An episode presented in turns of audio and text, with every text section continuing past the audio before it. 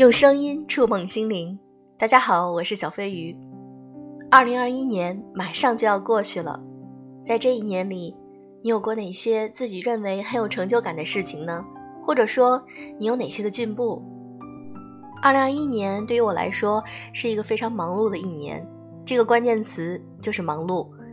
忙碌的工作，忙碌的来培养孩子，忙碌的去热爱生活。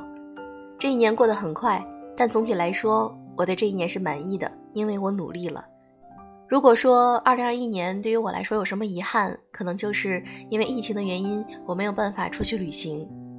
旅行对于我来说真的很重要，在每一年我都会抽出一个假期的时间来进行一个长途的旅行。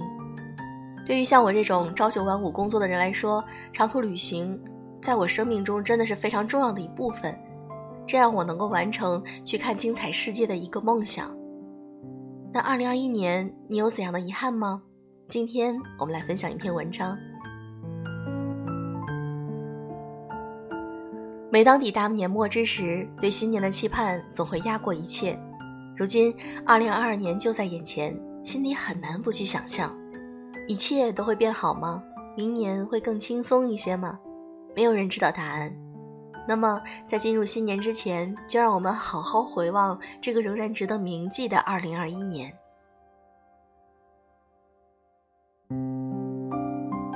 新冠肆虐，2021年我们依然在跟死亡赛跑。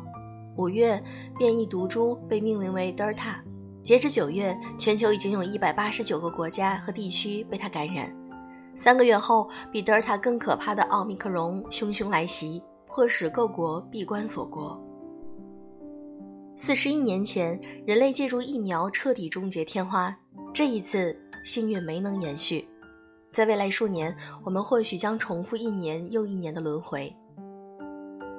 建党百年，百年前的七月二十三日，一群年轻人逆流而上，走进了上海那栋小楼，又踏进了南湖那条小船。他们燃起的火种，点亮了整个中国。今天，军阀、战争、饥荒、殖民不再是这片土地的主旋律，我们从筹码变成了牌桌上的玩家。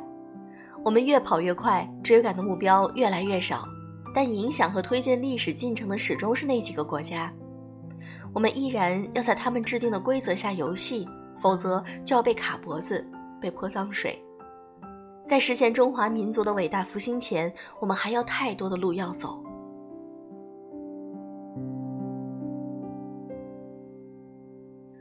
女性力量，今年《你好，李焕英》冲出疫情阴霾，以五十四点三亿元票房进入了中国历史的票房榜第三，也让贾玲一跃成为全球单票房最高的女导演。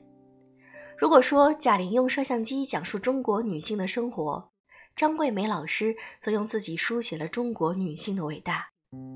这个扎根边疆四十余年，推动创建了中国第一所公办免费女子高中的中国女性。先后帮助一千八百多名女孩走出大山。大气层外，王亚平成为中国首位执行出舱任务的女航天员，迈出了其个人的一小步，中国女航天员的一大步。而在奥运赛场上，身高只有一点四三米、年仅十四岁的全红婵，以破世界纪录的方式夺取了女子十米跳水冠军。这个中国代表团中年龄最小的运动员，在职业生涯的起点便站在了许多同行的终点。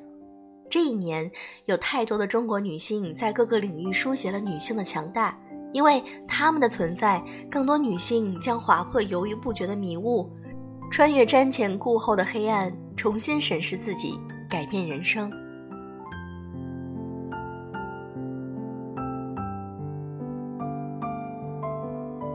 偶像坍塌，比政客更没有下限的，一定是娱乐圈和饭圈。上半年，打头牛奶引发了全国范围内的整治行动，郑爽则凭一己之力承包中文互联网的半壁江山。时间来到八月，吴亦凡事先张扬的自曝一举打响了下半年偶像坍塌的第一炮。此后，人称娱乐圈政委的王思聪人设塌方。王力宏更是继承了男星自杀式洗白的传统异能，最终被雷神之锤锤到了彻底翻车。临近年关之际，跳过了当明星步骤直接带货的薇娅，因偷税逃税问题被重罚了十三点四一亿元。中国带货“一带一路”的顶流就此告别互联网。犯事儿的多，离婚的也不少。眼下，大家只能把对娱乐圈的幻想都集中在周董身上。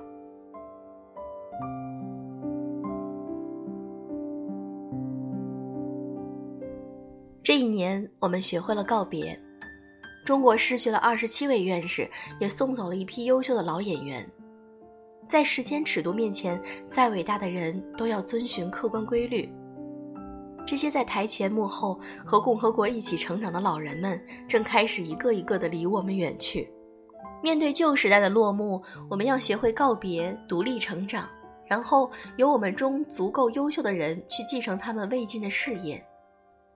此刻，月亮耸拉在半空。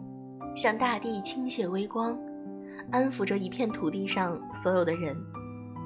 街头人群攒动，高楼灯火通明，我们互不相识，去接受同一份黑夜的庇佑。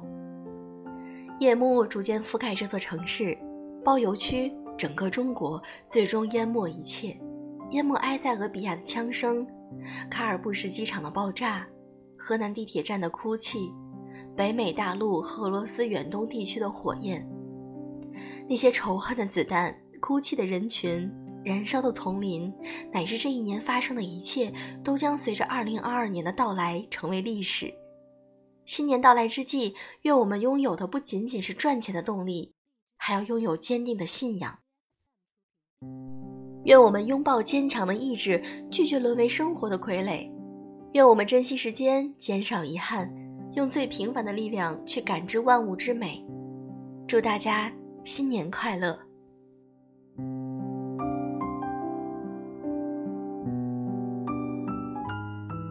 如果你有什么开心的或者是遗憾的，在二零二一年没有地方倾诉，可以和小飞鱼来讲，每一条我都会认真看。